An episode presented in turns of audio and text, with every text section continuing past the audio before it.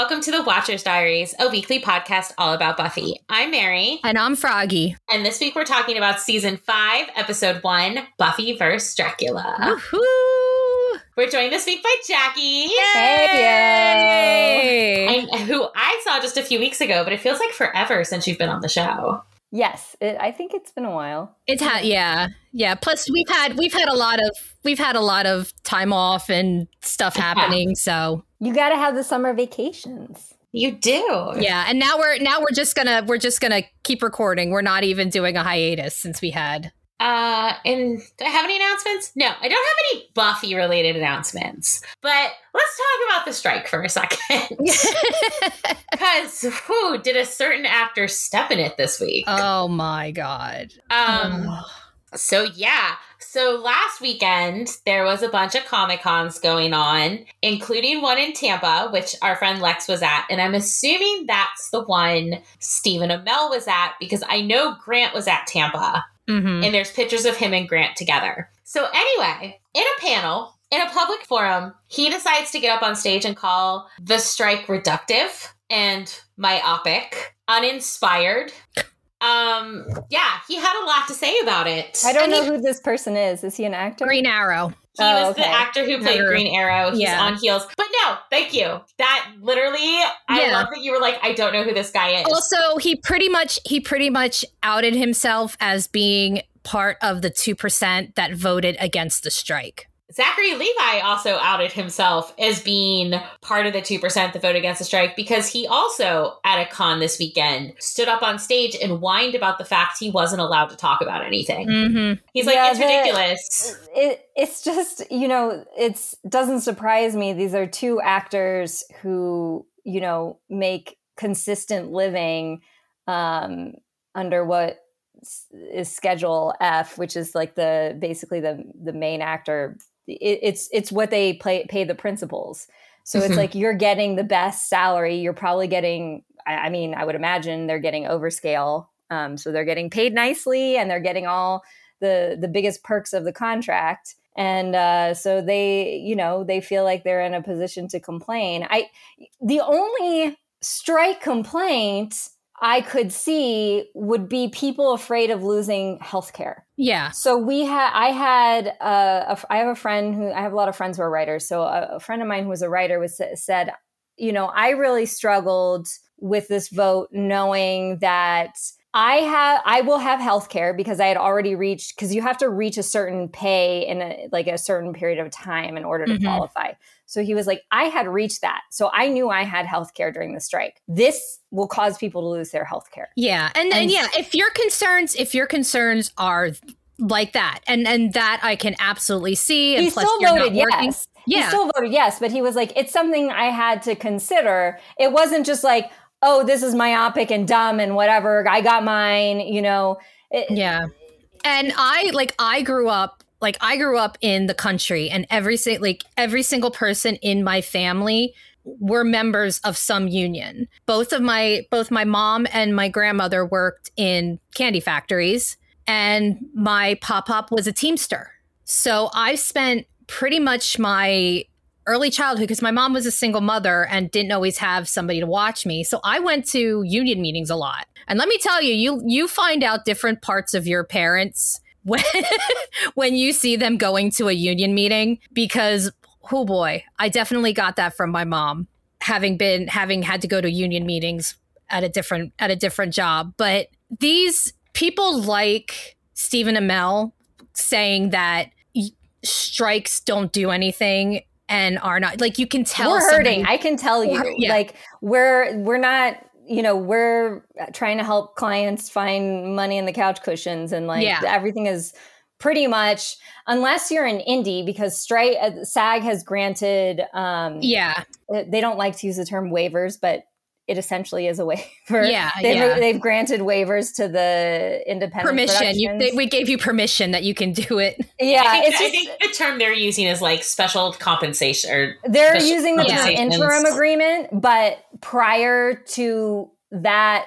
actual agreement, prior to them actually writing the agreement and putting it out, they were calling it waivers. yeah like when when we called and we said what happens to our indie producers you know people who have who had like scrounged together money from different independent sources and they were set to shoot like what ha- we were like what happens to those people you know this is that is essentially killing your project and so they would they were telling people in the industry we can't publicly say this, but we're granting waivers, you know, and it was because they didn't have a term for it yet. You know, mm-hmm. they hadn't come together and said anything. So the, the whole semantics around it is just stupid. It's like, why are we debating the semantics of it when, when the situation is what it is, it is what it is. They're granting um, permission to independent producers to shoot and then some uh, animated projects and I think soaps. You know, there yeah. are a couple, there are a couple of things that are, exempt, but it's it, it is causing maximum hurt. Yeah, the, yeah. And the the worst the worst part is that it's not the people at the top that are the ones hurting the most. I mean, you have Zaslav came out last week and was like, "Oh well, this these strikes saved us a hundred million dollars." Like, how fucking out of touch do you also, have I just hate?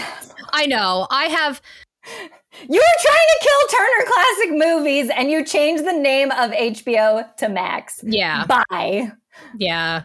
We, uh, um, it's, it's just all, yeah, he, they you know the they were using this they're trying to put forth like a um they're trying to put forth like a positive like a positive i'm using finger quotes here yeah like a positive spin on things where they're like oh we did cost cutting because you know, we're not paying anybody. And it's like, okay. Yeah. But you're also not going to get money coming in if you're not making any product. Mm-hmm. So, like, you might be cost cutting for now, but then what happens when you go down the line and don't have any product to put out? hmm.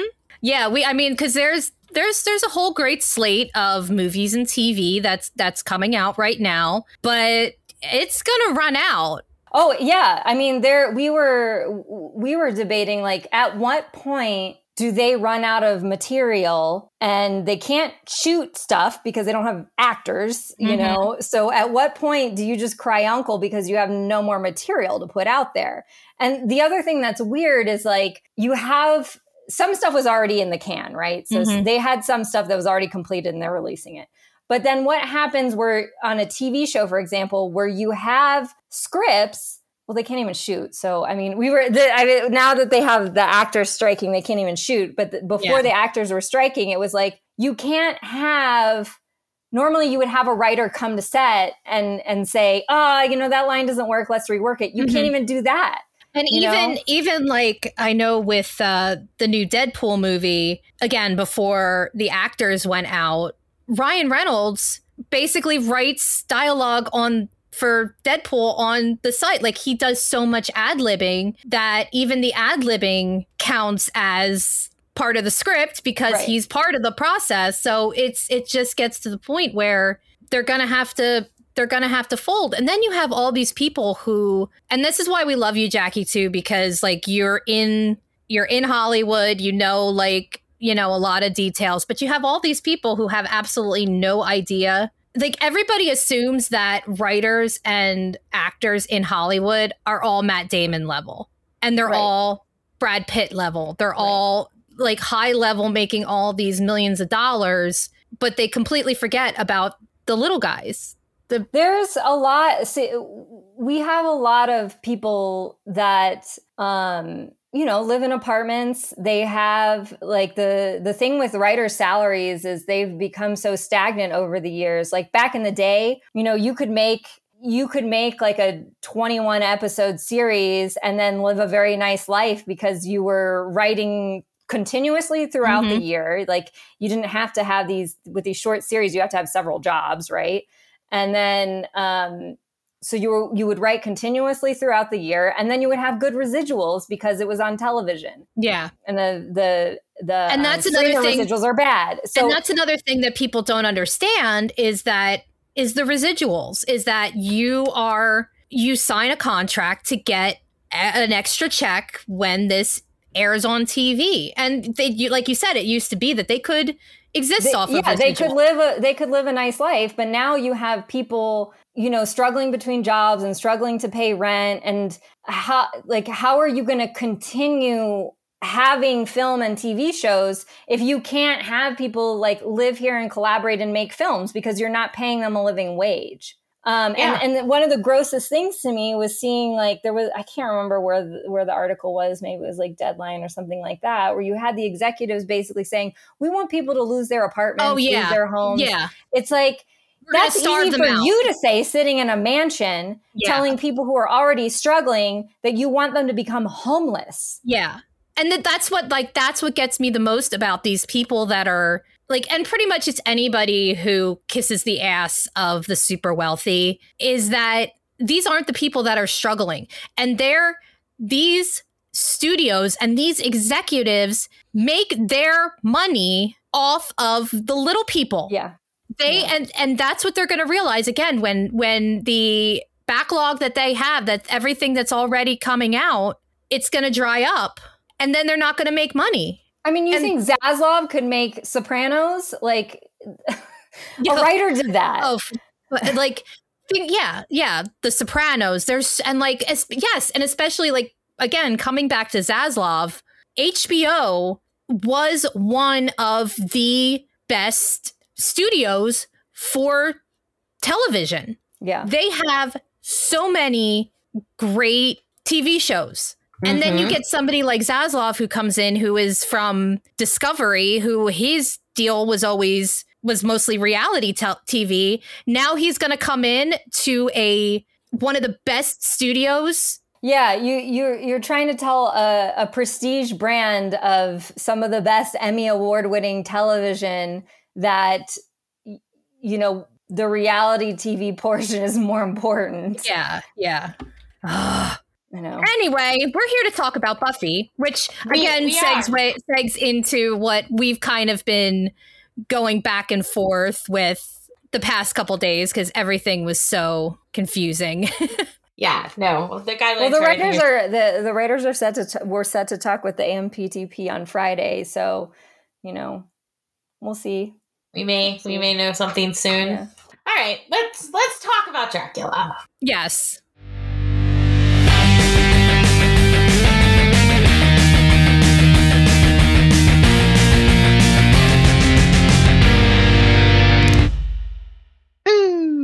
So, Buffy vs. Dracula aired September 26th, 2000, and a synopsis is in the season 5 opener, Dracula casts his dark shadow over Sunnydale and Buffy's relationship with Riley when the Count interrupts her patrol and displays more power than the usual vampire. Buffy orders her cohorts to stay away from him until they can do more research, but Riley is annoyed when the Slayer seems starstruck by the famous Count and goes searching for information on his own, leaving Dracula free to ensnare Xander. When isn't Riley annoyed?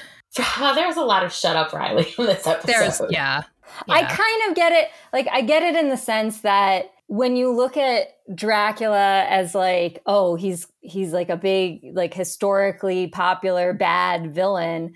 I I see Riley's point of view in the sense of I'm scared for Buffy going up against this this guy who's like supposed to be unbeatable. Which Yeah. which segues into my rant. This whole episode. Why is this a one episode story? Oh, no, no. Trust me. I It- have thoughts on this. It drove me so friggin' crazy when at the end of the episode and I first saw this, where I was like, I'm sorry, we're not gonna get more Dracula? Like, I wanted this to be a whole story arc Yeah. because it's freaking Dracula and because they had such a cool chemistry going on because they had already worked together before. Yes. Yep. yeah. Do we have any foreign titles or is We do. everything? We do. Okay. We actually do. Um I I'm gonna say that Italy came through for us Of course. again this week with Il Morso del Il Morso del Vampiro, which is the vampire's bite. Oh, I like that. Yeah, and That's Japanese nice. was Japanese was just Dracula, Oh. Oh, well. but But everything the else Buffy versus Dracula. everything else was Buffy versus Dracula. But yeah, Okay. Italy came through with the vampire's bite. I like that. That's Again, nice. like Italy, a lot of Italy's really good titles make me feel like they're old black and white Italian horror movies. Like That's it just awesome. they're like a lot of atmosphere Mhm. So we go right in, Buffy in bed with Riley, but unable to sleep. She tosses and turns a bit, switching positions, until finally she just gives up. She gets out of bed, gets dressed, and goes on a hunt, staking a vampire in the cemetery. Feeling a bit better post kill, she returns to bed and is now able to relax and cuddle up. That's a little concerning. Credits. Still awesome. And since it's a new season, our credits have changed a bit.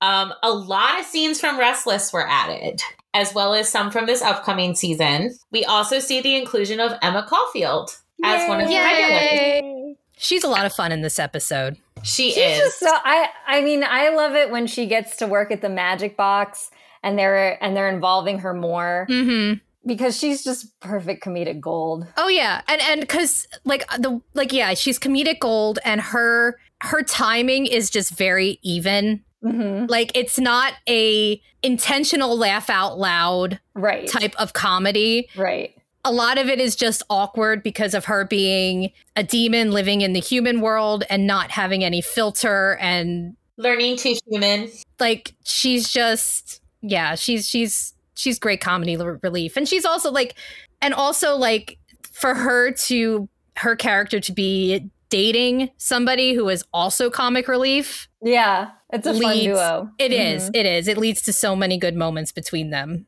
After the credits, it's off to the beach where Buffy and Riley are throwing a football around while Willow and Anya read. Tara does something with tarot cards, and Xander works to get a grill working. According to Xander, just watching Buffy and Riley tires him out. Relaxing should involve relaxing. same xander Not all the running and splashing. Anya agrees, as physical activity leads to sweatiness, which Tara then tells us leads to stinkiness. Better to just stay put. Willow thinks she may have figured out why they're the sidekicks. i like this i do like this moment of self-awareness from willow Buffy and Riley rejoin the group as Buffy slayed the football, wanting to know where the burgers are. Xander is still struggling, and through that has realized he lacks the culinary skills of a caveman. I'm sorry, but unless the beach is very windy, how are you not able to start a fire? I It's don't Xander. know. Don't you have one of those like you know what I'm talking about? One of those like I don't sticks know if that we- you just did we pull? have i don't know if we had those back in the early 2000s or even a very large match. Yeah, I was gonna say, even if we did it, it's even easier. You just light the match and drop it in. Yeah. It is again. I will repeat. It's Xander. And also, we have to let Willow show off. We'll Yes. just assume the beach was very windy. Yeah, It, it was probably very windy. yeah. For for Xander's sake, it was very windy. for Xander's sake. No biggie. Willow's got it. She uses a spell to ignite the grill, scaring Xander and impressing the hell out of everyone else. She says it's no big deal. She just needed to balance the elements so that when one's affected, the others don't. As she's speaking, the sky above grows dark and a sudden rainstorm overtakes the beach. As the group gathers their things and runs, Willow swears it wasn't her. Later that night, we go not to the creepy mansion on the outskirts of town, but a creepy castle on the outskirts of town. Since when does Sunnydale have? No, they do mention in this episode that they, it seemed like the castle just showed up. So I I feel mean, like Riley says that like he's never noticed it. I, I'm in my head canon. I feel like the magic of Dracula caused the the castle to show up. yeah, because it had you had the rain. You have the rain appearing and the sudden creepy castle. And again, it's Sunnydale. It's the Hellmouth. That's true. It is the, Hellmouth- Hellmouth. The Hellmouth provides. the Hellmouth provides. Here, have a castle. Say, I would see. Give me a castle, Hellmouth. It's still pouring as a truck pulls up to the front of said castle. Two men getting out to unload a wooden crate full of dirt. That's what it appears to be. As when the crate is dropped, a bit of dirt comes pouring out the side. However, when they go to turn the crate, a hand shoots out from the inside, killing one of the delivery men. The whole box then breaks apart as we go to Giles's place. I feel so bad for those poor delivery men. They were just I trying know, to do they're their just trying job. to do their job. Then they get murdered by Dracula. Uh, Sunnydale has so much of that. People are just like, I'm just trying to be a security guard. I'm just trying to work at the museum. And then I think about these like the families of these poor guys. Like my my husband would like like how do you like this poor these poor families now are without dads. Right. and their children are going to starve. Somebody has really got to think I about know what's happening at the town hall in Sunnydale. Like, do people go to town hall meetings and say, "Look, there have been been too many mysterious deaths. We don't understand why our libraries and museums and malls have such high murder rates." And what about what happened to Sunnydale High? yeah, but yes, why was our school imploded? we lost we lost many of our children. The the something happened with the mayor. Like who is now the mayor of the of Sunnydale? Right? Who's running Sunnydale? Joe. Joe. Joe. Joe's running Sunnydale. This was all his plan all along. Joe's probably a really good mayor too. Yes, I'm sure he is because he knows lots of stuff. and I hope I hope Joe is also taking good care of these families whose husbands are being murdered just for trying to do their jobs. Right. I, I, I just want a side story on the, the Sunnydale Town Hall. Where Yeah, you know- are like, what the fuck? Why are people dying at their everyday job? need, You know how you know how they need like a do Parks and Rec style show with the Sunnydale. Yes, yes yes a comedy yes yes just a workplace a workplace comedy because i've always said like i want i always wanted like an office style workplace comedy on the death star Yes, yes. Oh, it'll be like that Saturday Night Live episode where Yeah. he's undercover, boss. yeah yeah We'd so have, some we'd have to have Mr. Stevens from catering. yes Yeah. so like i always so i love i love always thinking about like again like taking something that's a serious thing and taking side characters and doing like a little because oh because they also do like there's also anthology series for like for star wars like Oh minor yeah, char- star- yeah, yeah, Yeah. The the because they always did the tales from Jabba's palace. They do from a different Mhm. point of view. So you Yeah. have like just No, I'm sorry. From a certain point of view, is not fun side stories. well, sometimes they are. Their are. backstories though on some of the random they characters. Are, I mean, they are. They're different character stories, but one of them is like Breha Organa's thoughts as Alderaan is imploding. Well, yes, yes. Like they're not happy little side stories. Well, I said they were fun little side stories. I did not say they were always happy. Some of them are fun though. Yeah. Some of them. Because like the next one, the next one coming up is going to have uh Dex from Dex's Diner in. oh, Dex. So he's gonna have his like a little extra story. My favorite thing is like, do you see this? This was in a movie. This is not a 1991 PC We we- a movie. the last time the last time the one time Mary was over and we were doing a a Star Wars marathon, we were just like yelling about how kids these days don't understand that they have it so good because we had a space diner. Yeah, we did. We had. I mean, I would have eaten in that space diner. Oh, I would have loved like I would have loved the space diner, but like nothing that you complain about compares to the fact that we got a space diner. We, you know, uh, sorry to get so sidetracked, but like uh, It's what we Aldo do. was showing me because I play more simplistic games because I'm not very good at, at the punching and the kicking uh, games. I'm more of an Animal Crossing kind of kind of girl.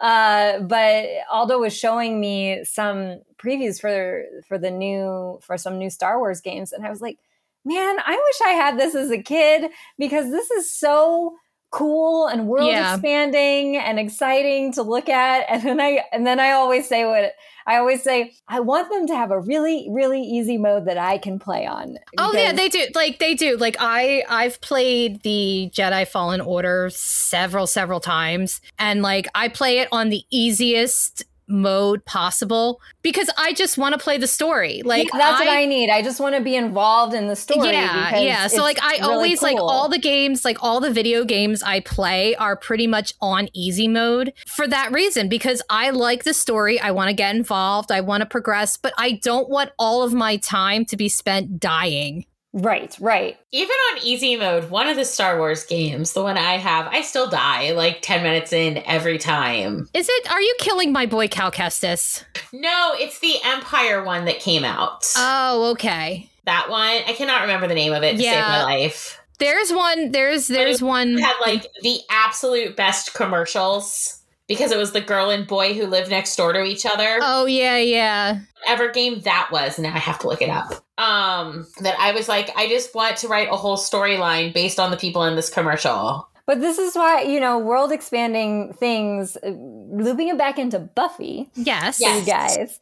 Um, I, you know, I was going, I went to the wiki. Oh, Battlefront. Oh, okay. Yeah, battle. Yeah, Battlefront. I still die like 10 minutes yeah, when I love. easy. I Owen plays Battlefront 2, like the last one that they did, and he was playing as a battle droid. And he opened the door, and Obi Wan Kenobi was on the other side, and pretty much just completely cut him in half. And he's like, Oh no. Owen. Owen is sitting there. He's like, "Well, if I had to die, at least it was by Obi Wan Kenobi's no. hand."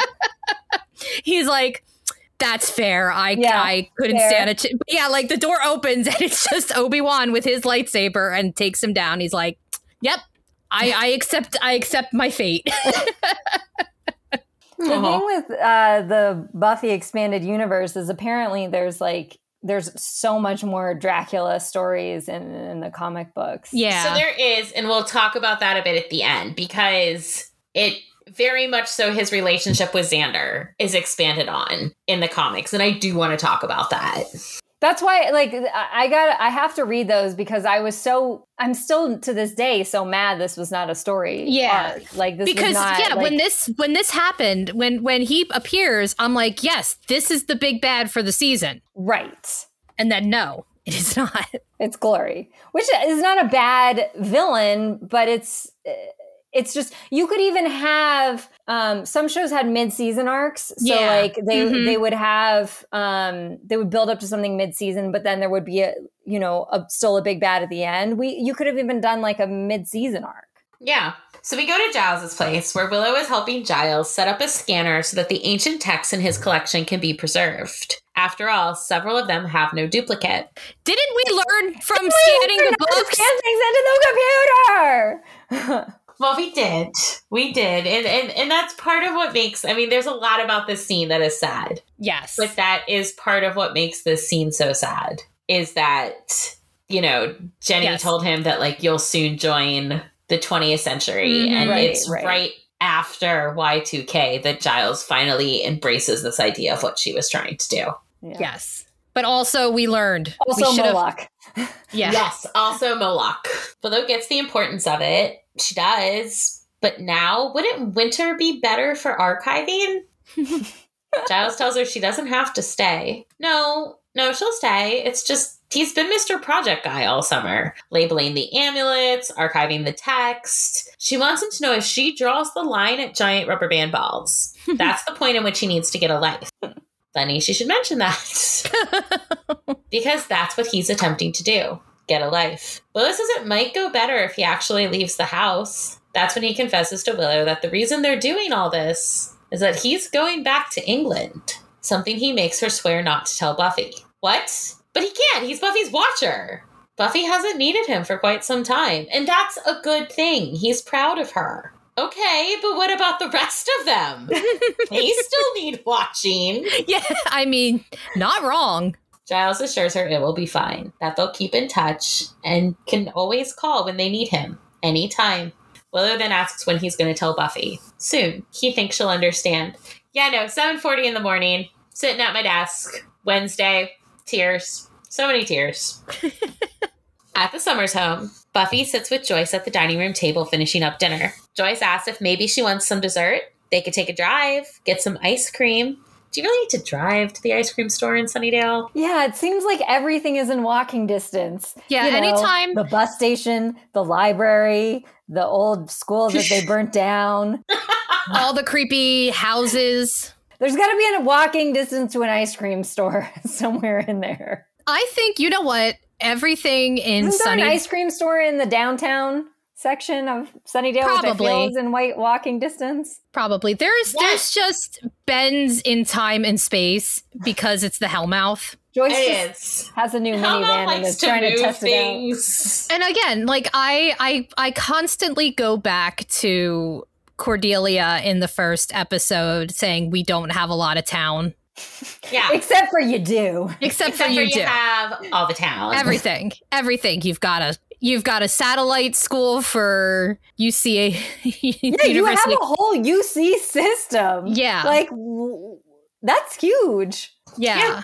Yeah, and a commu- and community college and an airport. and a zoo And a zoo. museum. Buffy would love to, but she needs to get out on patrol. But hey, why don't they make a regular date of this once school starts? Once a week, dinner and ice cream? Joyce would very much like that as the house gets so quiet without Buffy. Giving her mom a quick peck on the cheek, Buffy apologizes and says she really has to go. Yeah, Buffy a never drag. visits and had a whole boyfriend that she didn't tell her about. I can't get over that. I can't you get over the what? fact I think that the entire season Joyce did not meet Riley. I think you know we we kind of allude to the fact that this happens when you're in college. Like Yeah. you go away and you have a whole different life, and you're kind of embroiled in your college thing. Uh, that one I can see past. yeah, because yeah, I'm I- thinking, and I I have said before, like I don't even know when my mom met Kevin when I was in college. I don't even know if So I'll I'll forgive her the first half of the season. yes, But after your body was taken over and your mom was almost kidnapped by the second slayer and you promised to be around more, that was not the cue to like introduce mom to the boyfriend. But then didn't didn't the episode because Riley is introduced to her in what Restless, Yeah. and wasn't that only a couple episodes earlier with the body snatching? So the time on that gets really wonky as we discovered when we're doing this because you have the body snatching episode, then you have like two episodes, then you have the episode where she like followed Faith to LA and Angel came back. So like she chilled and she didn't go after Faith immediately. And like it's like for some reason the Buffy Angel timeline doesn't line up perfectly at that point. Like Mhm. she should have gone after Faith immediately if she was going to go after Faith. yeah, Yeah. we There's we like talked about A how two or three week period, and then she goes, and then Angel comes down, and there's this unnecessary pitching match, pitching match between like Riley and Angel right before they go into the big battle at the like because you have like Oz's return and like the thing with Jonathan all before she goes to LA because she's sorting out like forgiving Riley during all that point because it's apparently Riley's fault he was sexually assaulted by Ray by Faith and like and it, the ti the timing of that is very weird. Like maybe it should have been more boom boom boom, but the episodes don't make Yeah, it seem yeah. like it. Mhm. yeah, and there might even be things with stuff being shuffled around and Yeah, no, it's very weird. I'm sure that's probably like the, the, doesn't this there are crossover episodes with Angel, right? Yes. Yeah, and that's so where I some feel of like our yeah, so I I think some of it is probably you know you have a whole different writers room, a whole different show, and you're trying to align your episodes with them as well. Because that's the thing is, I think you had to fit in two episodes with Faith in LA because Mhm. there's five by five, and then there's Sanctuary. yeah, So like you had to fit in more Angel episodes. So like you had to keep having stuff happen on Buffy, and that's where it starts to make it feel disjointed. hmm yeah, and also because we're not watching Angel. Angel, right. things seem even more confusing. hmm Oh, when you watch Angel, they will still be confusing. Oh, absolutely. Oh, I oh, can't yeah. wait to talk about Angel because I remember like two percent of that show. There- like there was a certain point where they jumped the shark, and then they were just shark jumping, shark jumping, shark jumping. I'm like, They were riding. They were riding the shark right, The problem is, in a is that the show- right? I feel like the show got better when they jumped the shark. Oh yeah, it did. It definitely did. They just leaned into the fact that like Angel and Spike are an old married couple and just walk around bickering. And oh yeah, yeah. best thing ever. Once they like once they drop the brooding angel, like once he got more of a personality with his own show, it was fun. Angel was a lot of fun. I, there was an episode where people were puppets. I mean, it's like what? Puppet Angel. Yay, puppet angel! We will have to when we get to Angel. We'll have to. I'm. You can't see it because it's an audio medium, but I'm Right. holding up my We'll puppet have to angel. put up pictures of your And look, puppet his angel. nose comes off. I love it. His nose comes Yes. off. This was one of the things that my my husband bought for me when he saw it at the local comic shop because he That's knew I would love it. You have to have Puppet Angel. Huh. So Buffy says that slaying is such a drag, but I don't think it is because she is thoroughly enjoying wailing on the vampires she found in the cemetery. He's holding his own though, giving her a fight. They wail on each other a bit, and as they do so, another being materializes out of smoke watching them. Only after Buffy has staked the vamp and begun to walk away does he approach. Impressive hunt. such power. Buffy tells him that it wasn't a hunt, it was just another day in the office. And she's more than willing to put in some overtime. They're not going to fight. They're not. Does he know what a slayer is? Does she? Who is he? He's sorry. He thought she knew. He's Dracula. Get out. I love that. I love her reaction to it. I just, I love that the energy of that line is the Uh-huh. same as Mia's shut up right. in the Princess Diaries. Like, Yeah. What? Yeah. Uh, for a moment, we cut to Willow and Xander walking back from either the espresso pump or the ice cream place. I wanted it to be the ice cream place because of season two. That apparently Joyce can't walk to.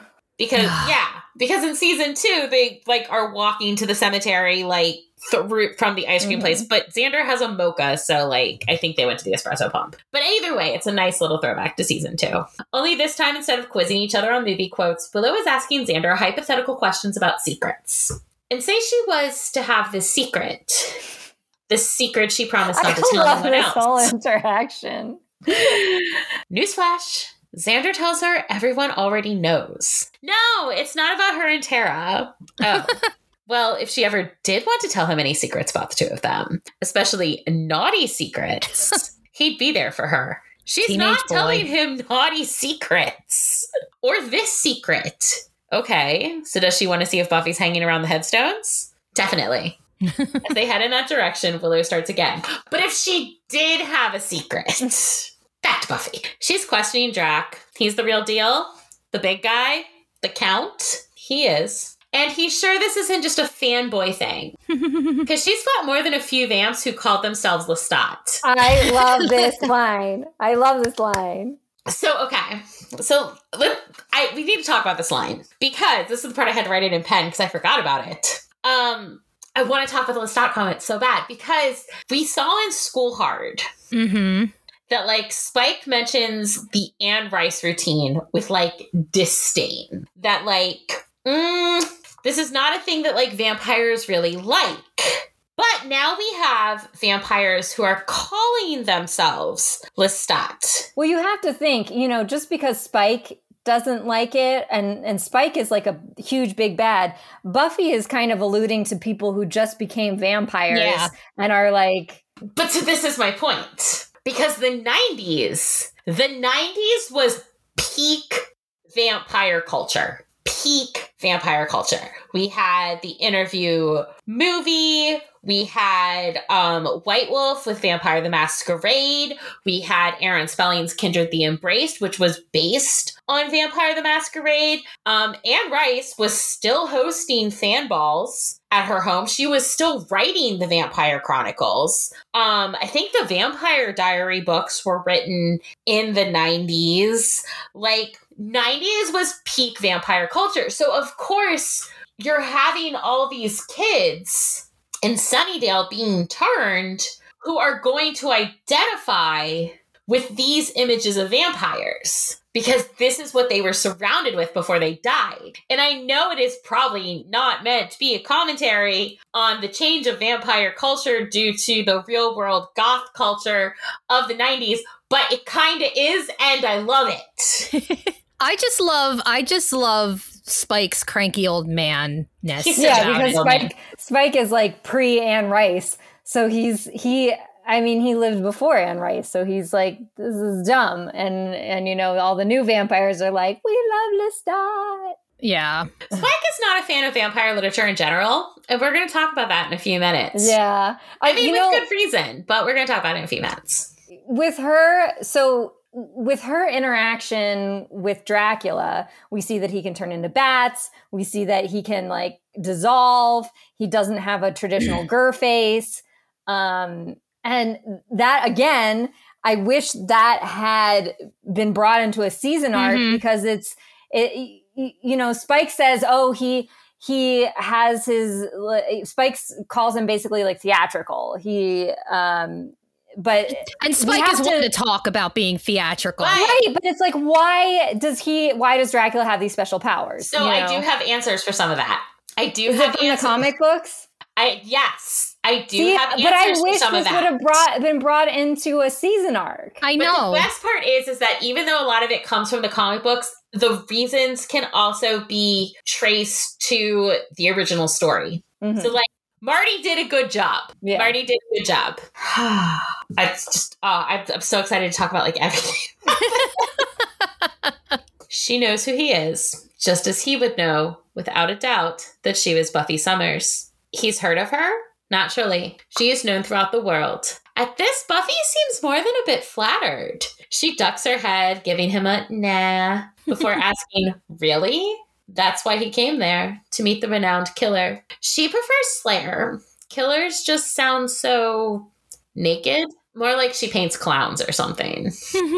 She's a good guy, maybe, but her power is rooted in darkness. She must feel it. For a moment, Buffy pauses, almost as if testing this theory, but after a second or two, she shakes her head. Nope. But you know what she's feeling? Bored. She goes to save him as he dissolves into mist, reappearing behind her. She tries a second time and the same thing, something Buffy declares to be cheating. As she looks around trying to locate him, Xander and Willow arrive. They no sooner greet her than she is telling them to go. Okay. Xander was going to give her a sip of his double chip mint mocha, but Dracula materializes behind them and Buffy prepares her steak, causing the two of them to turn around. Willow gives a small hi as Xander takes in the outfit. Nice cloak. Someone has a case of Dark Prince envy. Dracula has no interest in them. They can leave. Uh, no, they're not going to leave. As Xander continues to mock the Count's accent. Where did he get that from? Sesame Street? One, two, three, three victims. Ah, ah, ah. oh, Xander. I love it. That's when Buffy tells him she's 90% certain that's Dracula. What, really? Xander moves behind Buffy. Sorry, he was just joking? Dracula says this is not the time and that he will see her soon before turning into a bat and taking off. Of course, he does take a moment to terrorize them because why not? Because Mhm. he's a dramatic bitch. So it's it's Dracula. Like we gotta talk about this because this do. is Dracula. Um, so first off, here Dracula is played by Rudolph Martin. He is a German actor, and before appearing on Buffy, he was on such shows as All My Children with Sarah and Sliders. He did the 2000 film to Bedazzled with Brendan Fraser and Elizabeth Hurley. I loved Bedazzled. I forgot about that. I know. That's a fun movie. And after this, he played Dracula yet again in the made for TV movie Dark Prince: The True Story of Dracula. So apparently, he just gives off Dracula vibes. He does. He definitely does. You know, I mean, it probably helps that he's got like an Eastern European accent Yeah. That he can lean into. Um, the uh, the the other thing that I was reading was that TV movie. I guess was I guess it was about like the origins of Dracula, so it could have been seen as like a precursor to this episode. Yeah, Yeah. Yeah. So, who is Dracula? And how do we quickly summarize the answer to that? So, this podcast isn't six hours long.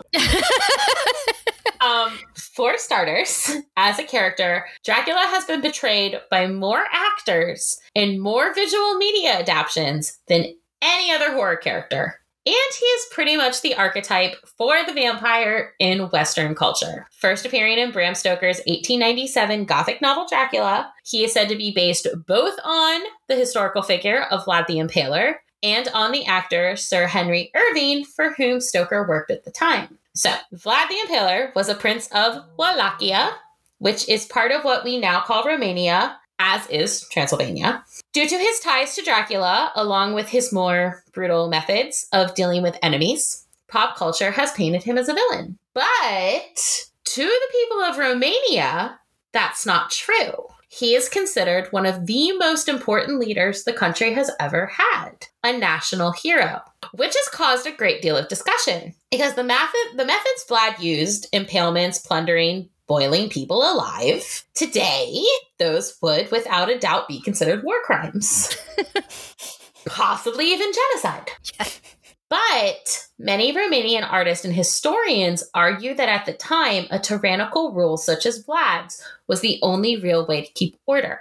That he was a just ruler who punished criminals and executed traitors in order to strengthen the government. And many stand behind his fight for what at the time was basically Romanian independence. So, yeah, it's a, it's a bit complicated. Yeah, yeah. I don't like using modern day um terms and morality. Also, I don't like, and it also goes like a lot of times with like in fantasy media calling things war crimes because you know we you don't have the Geneva Convention, you don't have a lot of stuff. So yeah, like like you said, history is a lot more complicated than Yeah.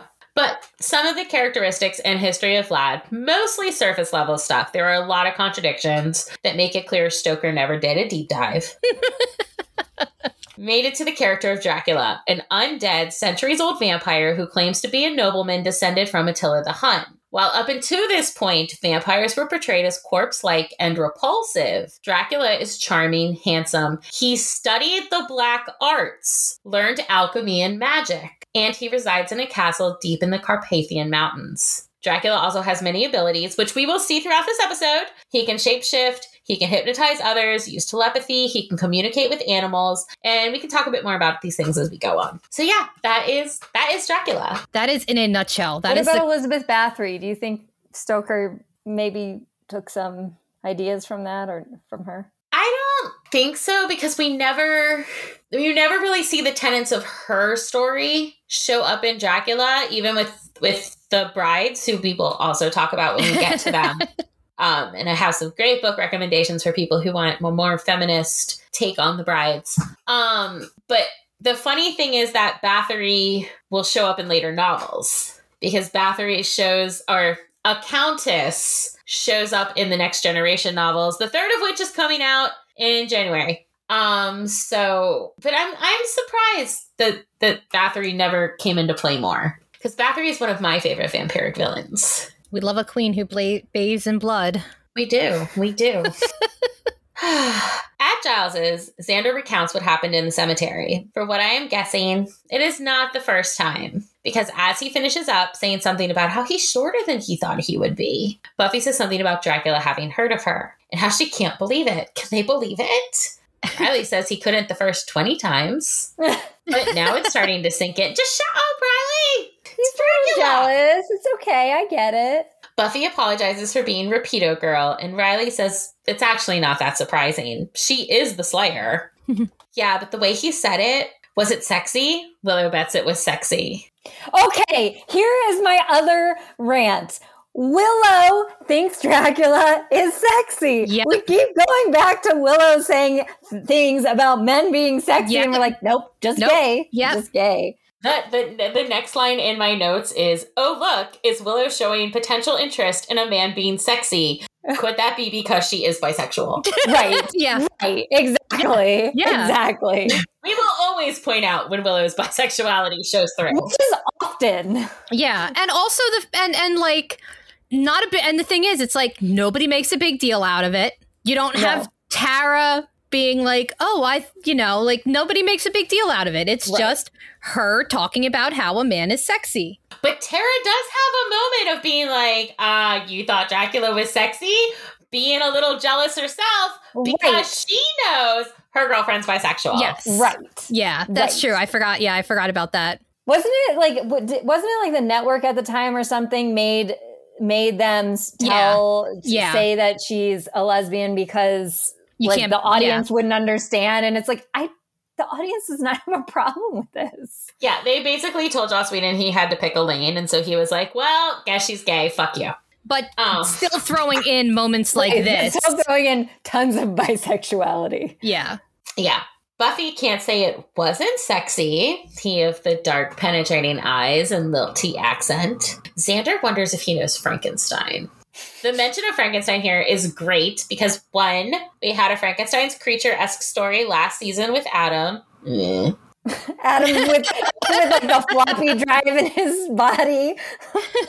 And two, Angel has met Frankenstein's creature twice. Is this from the comic books or in the in oh, once okay. is Angelus and once is Angel. As Angelus, he agreed to partner with the creature, only to betray him. But as Angel, he helps the creature find peace, laying each of the pieces of his body to rest properly after he was destroyed. Both these stories, Angel vs. Frankenstein and Angel vs. Frankenstein 2, were part of the IDW Angel series published back in 2009. So Angel's Cool. met Frankenstein's creature. Yep. And we've had werewolves and sea monsters and mummies. We're just hitting them all. We just need Yeah. an opera now. Coming over with drinks, Tara I, says, I can't believe there's not an opera house in in Sunnydale. right next to the ice cream store. or that the, the the the mansion could have been a Right. opera house. Coming over with drinks, Tara says, Willow thought Dracula was sexy? Huh. Wonder why she's slightly bothered by that. Could it be because, as we just said, Right. Bisexual. this is no. No, he was yeah. Anya agrees. Aside from the whole tall, dark, and handsome thing, totally yeah. Xander wants to know how she would know. Oh, they hung out a few times.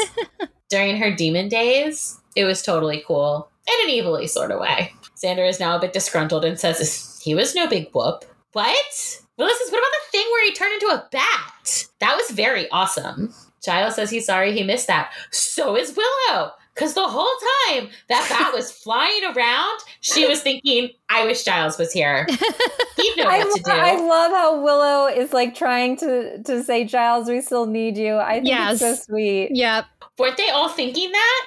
Buffy says she was thinking more bat as she covers her hair. Why can he turn into a bat? Giles isn't sure exactly. There's a lot of myths surrounding Dracula, and Giles suspects the key to defeating him is to separate that myth from fact. Yes, Willow agrees. And what a Giles thing to say to point that out. They surely never would have. Willow, I mean, Get, bring it down. I love her.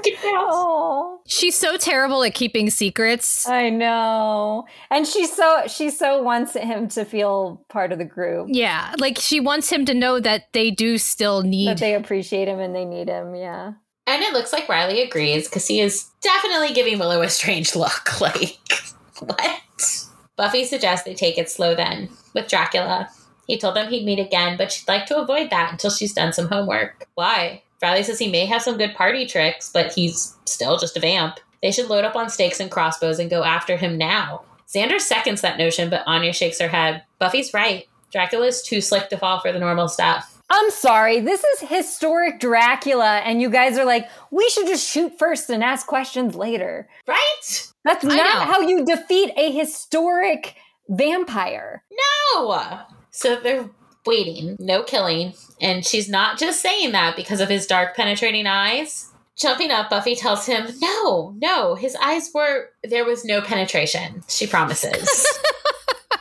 Giles tells Willow and Tara to find anything they can on the actual legend of Vlad the Impaler on the internet. He'll search the library. Riley says if the initiative was still running, they'd know everything in two seconds. No, they No, wouldn't. didn't. no, they wouldn't. would not. No, they wouldn't. They knew basically nothing. They were just doing terrible experiments. They did terrible experiments. They went in and oh my god, Riley.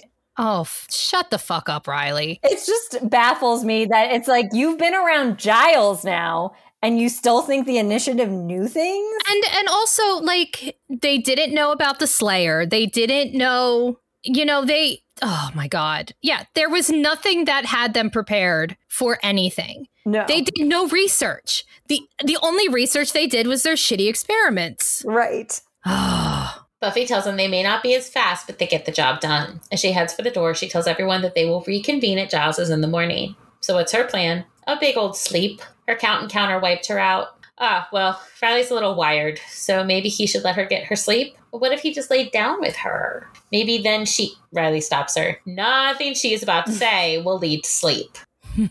Fine, she'll see him in the morning with donuts. Heaven! See, a little sugar, and she is all his. Dracula Smacula. On the main streets of Sunnydale, Xander and Anya are walking back towards what I assume is the basement of sadness. Anya doubts Dracula would remember her. She was so young back then, only 700 or so. But he did say that this guy she cursed was doomed forever. So that was sweet, don't you think? Adorable. As they walk, a wolf watches them from atop the espresso pump. If Xander sees Dracula again, could he mention her name?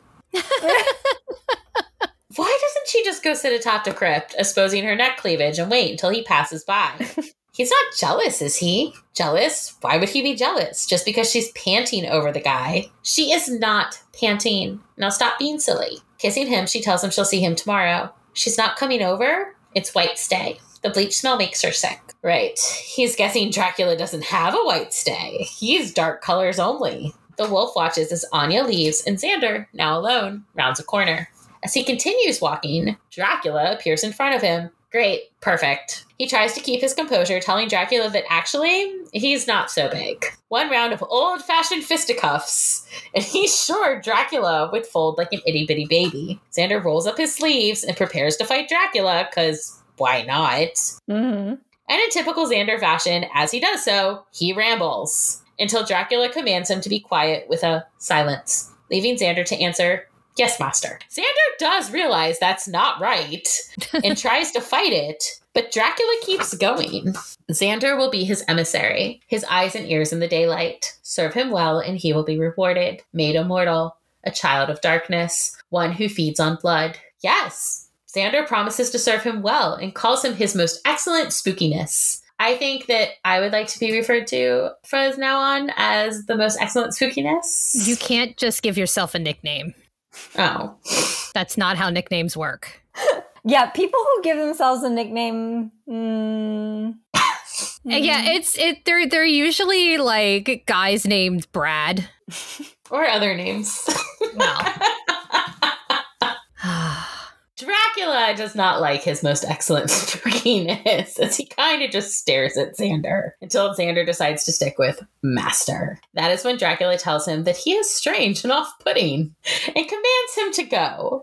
that's one of my favorite lines in the entire series. I love quoting that. You are strange and off-putting. Go now. yeah.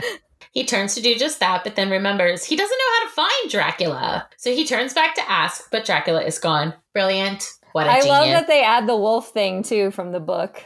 So, okay, we need we need to talk about this for a second Yes. because Xander is filling the Renfield role. Mm-hmm. Absolutely. Oh, it's so obvious, especially still when he haven't starts seen that eating- movie, the new movie. It I is wanna see that. entertaining as hell. It I did not love it. I liked it. I didn't love it. It was not the movie I thought it was going to be. Um, it's very much just a very gory drug cartel movie with. Dracula With Dracula. for a random reason. And It's- Renfield it's not having to go to therapy. Yeah, like I thought it was going to be more about like their relationship through the ages, Mhm. and it was not that movie. Oh.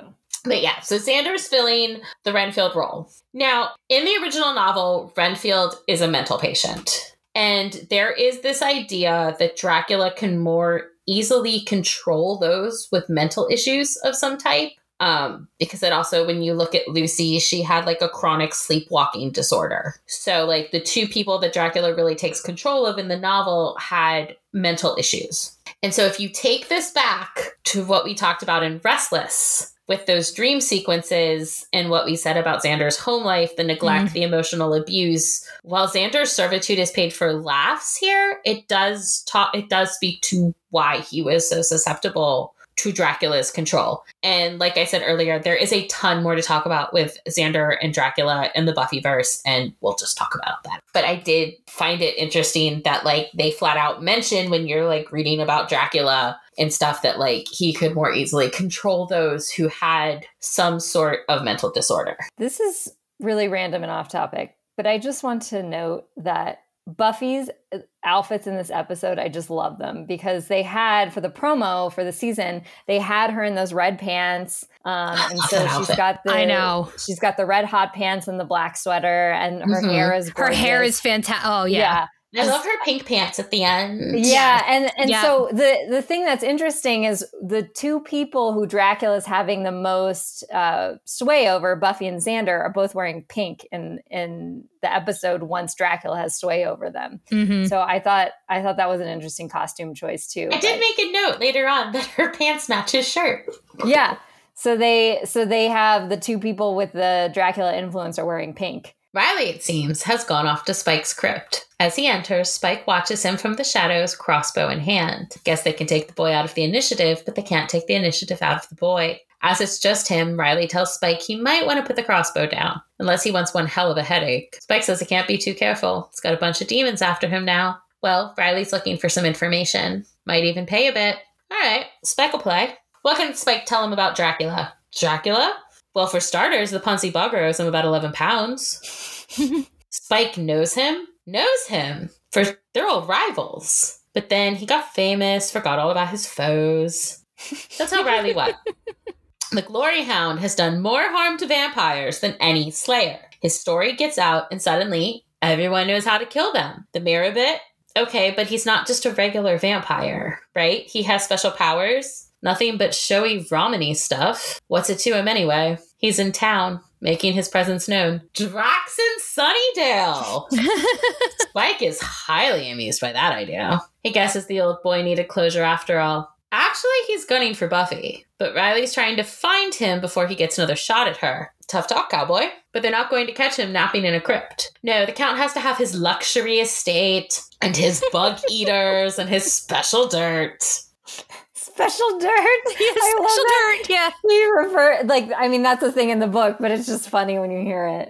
and it's because it's also it's also funny because the the one mover at the beginning of the episode like when the when the box broke he was like rich rich guys hauling around boxes of dirt Right. Yeah. So then he should go check out mansions? No, he should go home to his super honey, have a nice safe snog. He's out of his depth on this one. So, why does Spike consider Drac a rival, and what's the story of the 11 pounds? Well, if the 2006 comic is to be believed, Spike and Drac are rivals because Drusilla, Darla, and Spike all became enemies of Dracula following the massacre at the Kalderash camp. Among those killed was Magda, the Romany sorceress who performed the ritual of restoration on Angelus. She was a favorite of Dracula's, taught him all those little parlor tricks.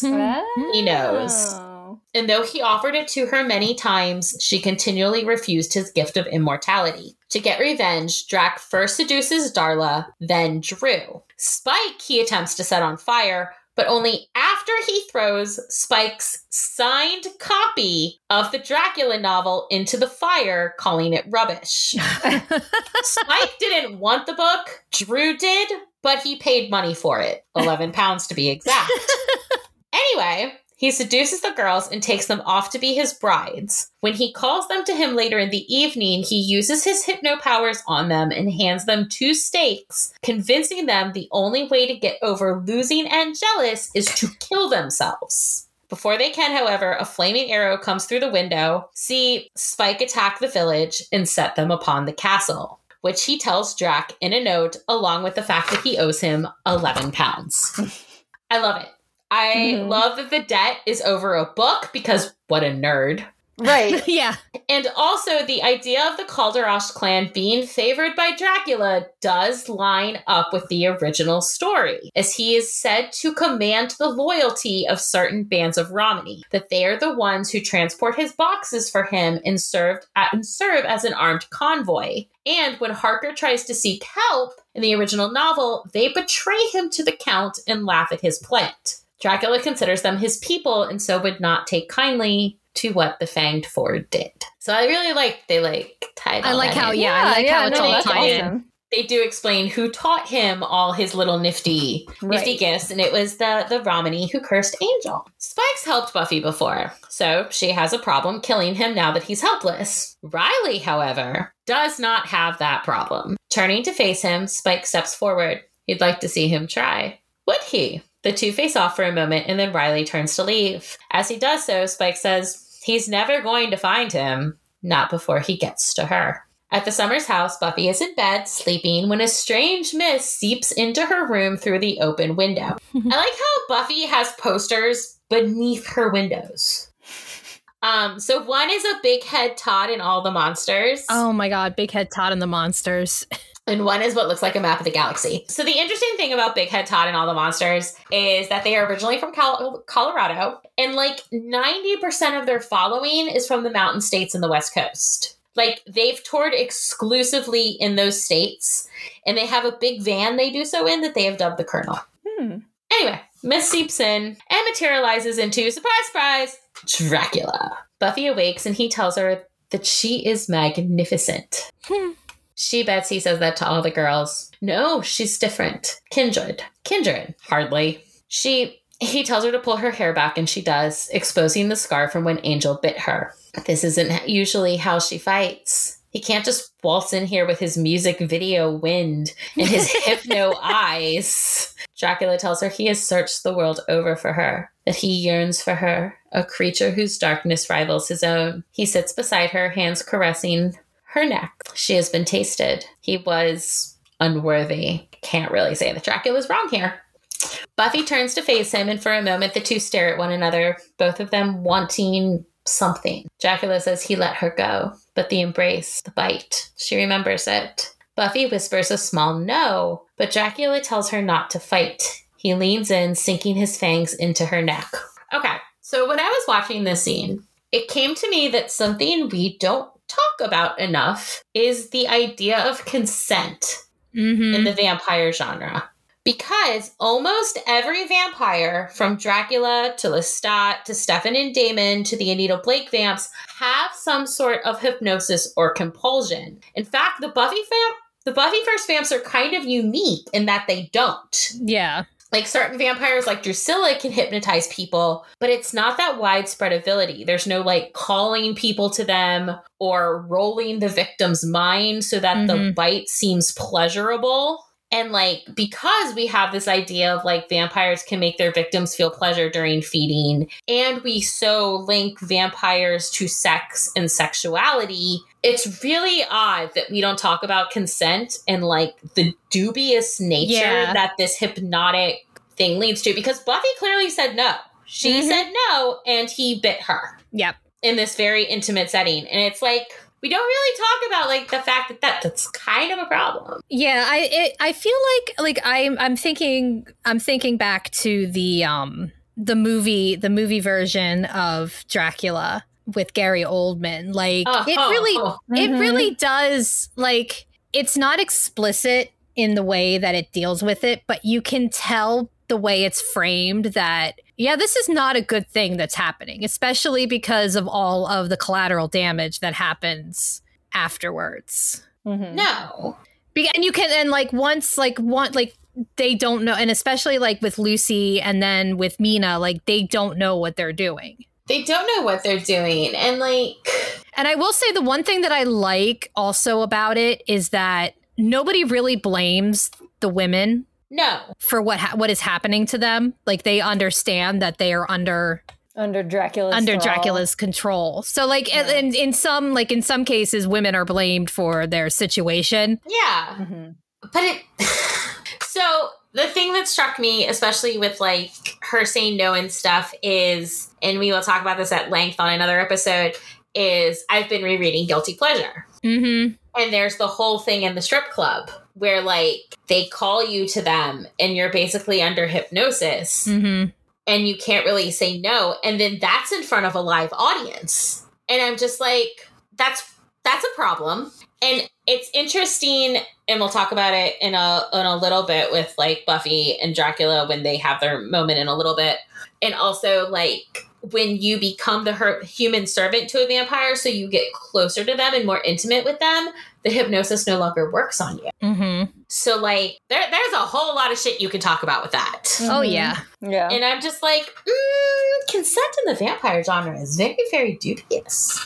I know, because it was supposed to be like, oh, I'm seducing you. Yeah. You know, but it, it comes off when you're saying you're hypnotizing someone, that's more than seduction. That's Mhm. like something they can't consent to. Seduc- seduction gives you the idea that you're able to make a decision. of course. Yeah. Yeah. The next morning, Buffy wakes and while getting dressed realizes she has two very fresh bite marks. And so dons a jaunty scarf to go to Giles's, where Riley is ready with the donuts. He offers Buffy a jelly, but she turns it down. It's okay though, because Xander wants it. Very much so. He nibbles on it as he takes a seat. I like that she turns it down because when she holds it, blood, like basically like a red interior oozes from it. And Yeah. she's like, oh no. Nope. Can't do this at the moment. Willow informs them they have Dracula factoids, but Xander highly doubts that will be enough to defeat the Dark Master. Vader. Vader.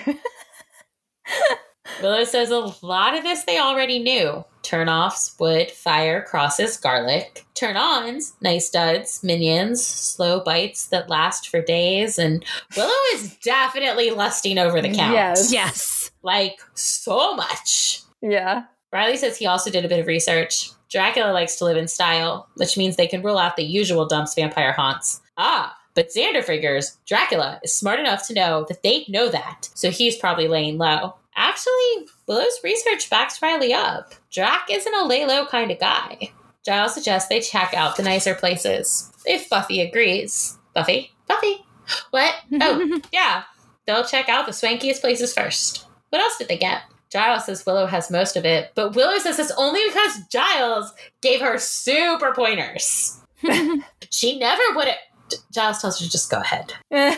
Right. So Dracula's modus operandi is different than other vampires. He will kill just to feed, but he'd rather have a connection with his victims. And he has all these mental powers to draw them in. He can read and control minds, appear in dreams, which makes sense to Willow because that stare, it was like he looked right through them. Didn't she feel it? Knowing everyone is looking at her, especially Riley, Buffy shakes her head. No, she didn't feel anything. See? Xander points. Buffy didn't feel it. He thinks they're all drawing a lot of con- conclusions about the unholy prince. Vader. that one didn't work so well, buddy. No. He's trying. He is. Bless his heart. Bless his heart. Still, Giles says though his methods differ, the end result is still the same. He turns whoever into a vampire. Well, that is intimate. Xander speaks up as he watches a spider crawl across, across Giles's desk. Dracula is gifting these ladies with his blood, and blood, blood is life, according to them.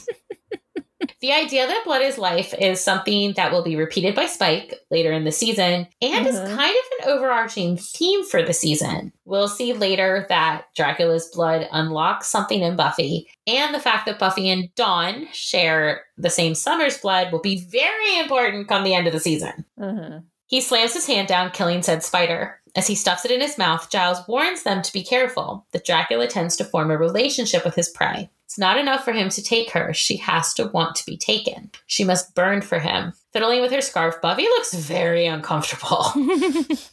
she mutters something about that being very interesting and then heads for the door. She's going to go find him. Riley says she shouldn't go by herself. Dracula is too dangerous. But she says she has it. She leaves and Riley chases after her, following her outside. He catches her arm and tells her to take the scarf she's wearing off. What? No. Riley. He knows exactly why she won't do it. She is under the thrall of the Dark Prince. she is not under the thrall of the Dark Prince. And take off the scarf. Buffy just goes to shake free of Riley's grip. This is ridiculous. Let go of her. However, in the struggle, the scarf comes off, revealing the bite marks. And oh, look, this is just about the time everybody else comes outside. hmm Why didn't she say anything? Because she didn't want to worry them. Xander is quick to help. It's nothing, just a scratch. Right, two deep punctury scratches. Buffy's not sure why she tried to hide it. There was just this voice and it told her to cover them up. What did Riley tell them? That's Thrall. oh, shut up, Riley. I get it though. I mean, in the sense that like she had like an, an interaction with Angel, and now she's with Dracula. It's making him feel insecure because he's not like a broody vampire. He's not. He is and I mean, from this, it. this is pretty much the beginning of the end for Buffy. Yeah. and Riley what we're seeing here because like he can't handle that she doesn't need him fight wise. And now this thing with Dracula and the vampires, like he's going to be looking to even the score. Yeah. For him it's it's hard to like parse out how much of it is is him as like super American commando boy who has to be in charge versus like what would me to me be like a more normal insecurity in a relationship where you're like, "Oh, you hung out with your ex-boyfriend who came to town." Like Mm-hmm. that like that would make a person feel uncomfortable versus like Riley just being like I feel uncomfortable because like your job is like better than my job kind of thing, you know. Yeah. Xander acts unconvinced. They're saying Dracula has some sort of creepy mind control powers over her. He's watched too many creature features. As he finishes talking, he begins stalking a fly that is buzzing about, grabbing it when it lands on a leaf and stuffing it in his mouth. Buffy says it does seem like he has this control over her, even though a part of her is resisting. It's fine. Riley knows he shouldn't take it personally. After all, with Angel, it would make sense that there would be transference. They're both broody immortals. Oh my God, Riley. Standing, Buffy glares at Riley and tells him she is not transferring. A bit calmer, she tells Riley she's his girl and it's going to stay that way. Okay, but Riley's not letting her near him again. Giles agrees. She should lay low, let the rest of them handle this. Lay low where? He's already gotten inside once. Xander says she can go to his place. He'll make sure she stays put. Excellent. Buffy will go with Xander. Giles and Riley will start hunting for Dracula. And Willow and Tara will do a protection spell at Buffy's. How did he even get in? Cue Joyce saying he just seems so nice and normal. I love this. I love that Joyce was like hypnotized by him too. And she was like, I just let him in. Yeah. A little pale. As Willow prepares this ointment and Tara sages the door, Willow tells her a good Sunnydale rule of thumb is to avoid pale men in capes. Joyce assures them she is not normally like this. She doesn't invite strange men over for coffee, but this, but when they're older, they'll understand. it's hard to date, and sometimes one feels like just giving up on men altogether. This causes a small, secretive smile to pass between I Willow and love Tara. that little joke. That's cute. yeah. So the funny thing is that people point out is like it doesn't seem like Joyce knows here, but the very next episode, it's implied that she does. Yeah. So Well, maybe they may, uh, you know, head can my head canon is maybe after this they they had like a talk with her because they were all hanging out there. probably. I just want to say Tara once again is looking fantastic. The translucent blouse, black and gold, the choker, the red lip, We've loving it. we finally Yes, they they finally settled on her wardrobe. yeah. Yeah. They couldn't figure it out before. As the sun sets, Giles and Riley hurry to finish checking out places on their list, and Anya complains about having the Slayer sit. She wants to be out there looking for Dracula. Just because she, Xander, who has been pacing, asks her what time it is. Almost six. She stands, still going. She is the one who's known him, who got really good looks at him. She should. Xander gently pushes her into a closet and closes the door, blocking it with a chair. He's supposed to deliver Buffy to the Master now. There's this whole deal where he gets to be immortal. She cool with that? I just the way he delivers I that. I love the unsubtlety of it. Mm-hmm. Just like, "Mm, are you cool with this? She's like, Yeah. yeah. whatever. Looking over at him, Buffy says, take her to him. As Anya demands to be let out, they depart and head for the creepy castle. and this is the part where they were like climbing the stairs that I was like, hey, her pants match his shirt. Mhm. Mm-hmm. They head inside, and Xander presents Buffy to Dracula, calling her she who he most desires. And Dracula is looking quite yummy in his red shirt and black vest, standing brutally by the fireplace, as all Sunnydale vampires do. Mm-hmm. Xander says now that he's delivered her, the immortality thing happens, right? He'll do the thing, and Dracula tells him to leave them. They must not be disturbed. Got it. now, just the two of them, Dracula stands at one end of this large gothic dining table, looking at Buffy. He knew she'd come. Why? Because she's under his thrall? She pulls out a stake. Well, guess again, pal. He tells her to put down the stake, and she does. Realizing that she just did that, she tries to say that wasn't him. She did that. She did that because she wanted to. Yeah, she's not convincing anyone, and so she says maybe she should rethink the thrall thing. Giles and Riley arrive. Riley mentioning that in all this time he's lived in Sunnydale, he has never once seen this castle before. Mm-hmm. They enter and begin looking around, Giles heading down the hall while Riley enters a side room. They're not alone, however, as one of the vampire brides watches from the shadows. Back with Dracula, Buffy tells him to stay away from her. Is she afraid he'll bite her? That's why she came. No. Last night? It's not going to happen again. Then stop him. Stake him. Any minute now. Does she know why she can't resist? Because he's famous? Because she doesn't want to. As he's talking, he's moving closer and closer to her. She tells him that her friends, they will not find him. They are alone, always alone. And there is much he has to teach her about her history, her power, what her body is capable of. She doesn't need to know, but she wants to. She yearns to discover herself. But first, a little taste. She won't let him. He didn't mean for him. Riley continues his exploration, finding a lot of locked doors. But as he passes one such door, it opens and Xander steps out saying that no one will harm his master. His master? Xander remains firm. Riley wants Dracula. He's going to have to go through Xander. okay. Riley goes to Xander, knocking him out. Giles is also still exploring and finds the layer of what this episode calls the Three Sisters, but that has some um, dubious implications. So I'm just going to keep referring to them as vampire brides. At first, when he falls, he is just glad not to be knocked out. but then the three are there and climbing all over him, and yeah. So, okay. To be fair, the original novel also describes them as sisters. I don't think in a blood relation Yeah. kind, just like yeah, they're there's- there's- vampire sisters. yeah, there's no Yeah. indication of that. And then in the novel, you have Lucy and Mina refer to each other as sister a lot. Um, these women are very close. They've spent many centuries together. They're never named in the novel, and their relationship to Dracula is never specified. Like in the novel, they're just kind of there in his castle. There's like Yeah. no indication they have a relationship with him. Yeah, because then they're because they're yeah. because they're- when you can have random three women in your like house, why not? and also to like take care of annoying guests. Yeah.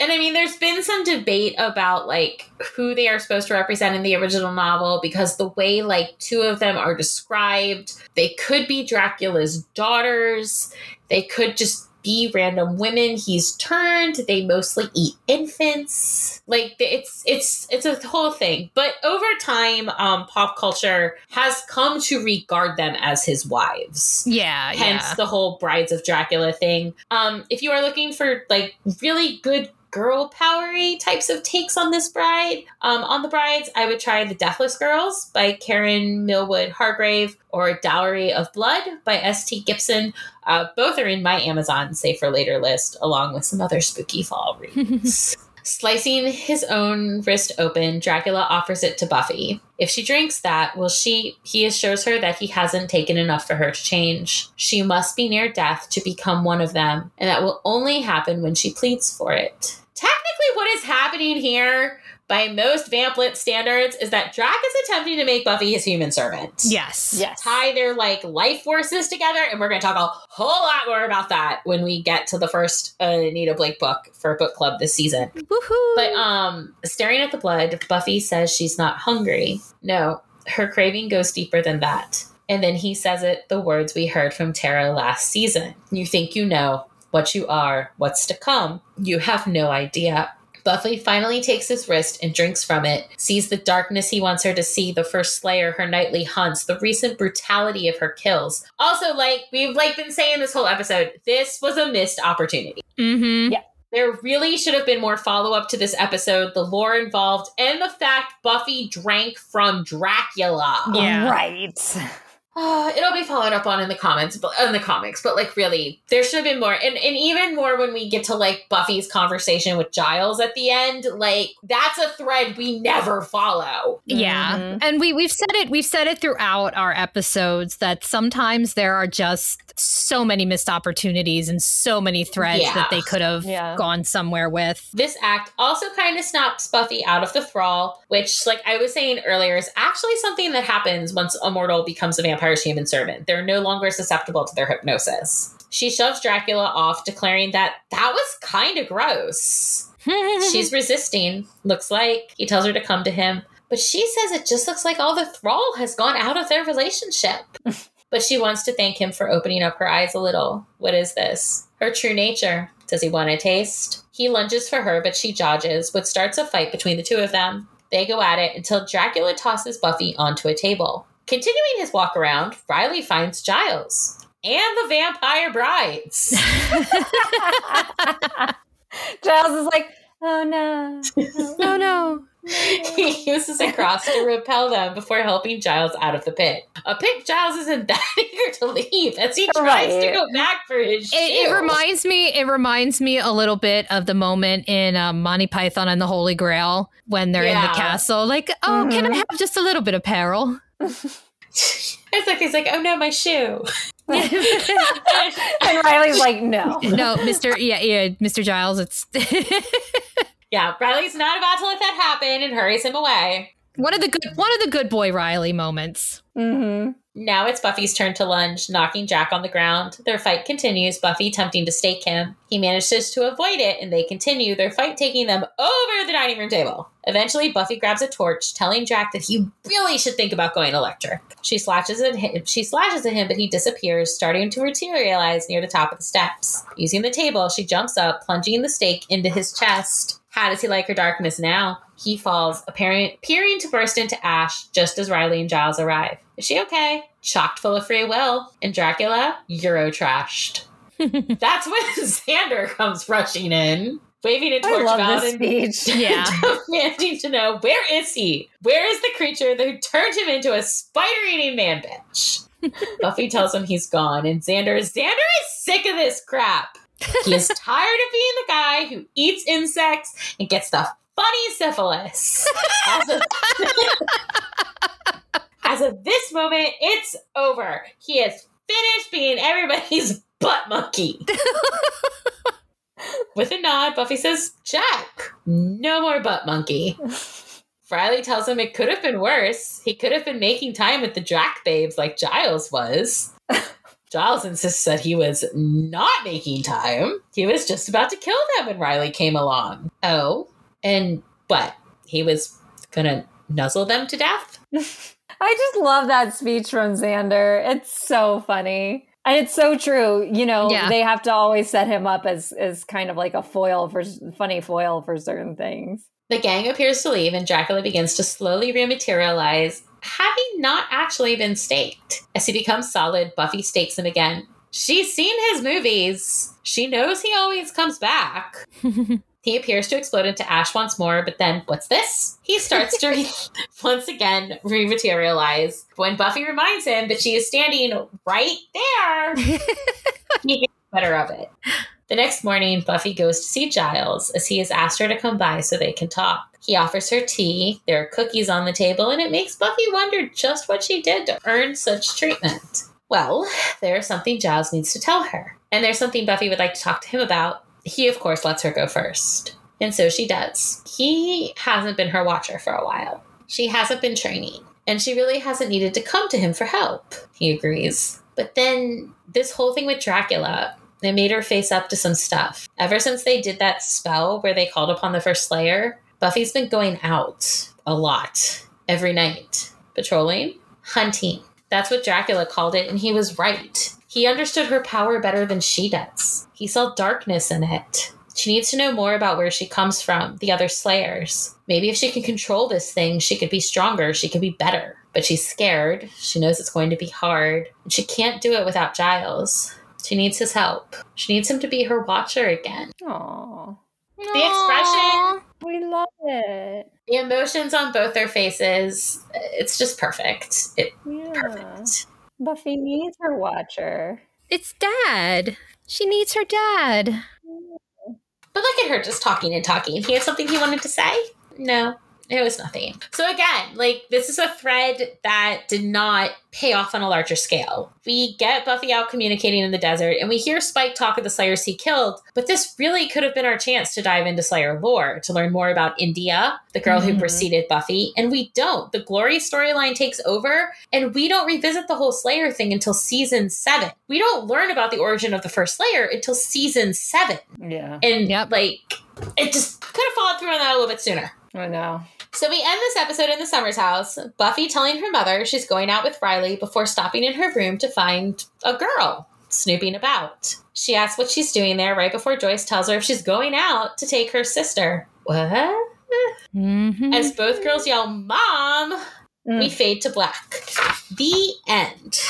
Okay, so before we get into anything else, d- do we all remember when this episode first aired? Yeah. See, we already, part of the thing was we already, for those of us who are on the message boards, we already knew they were adding Michelle Trachtenberg as, we already kind of under knew that this was happening. So that so that's that's the thing. So I wanna like I wanted I thought that's what I remembered because I See, was like I wanna say there had been rumors and like things swirling about the internet that Michelle was playing a sister or something, but like everybody was like, but that's impossible. So let me let me offer you that perspective because I didn't have the internet. I wasn't on I mean, I had the internet but not like I I couldn't really I wasn't really on the message boards at this point. okay. I wasn't really linked into rumors and stuff. So when this episode aired, I remember sitting on my bed and just being like, "What?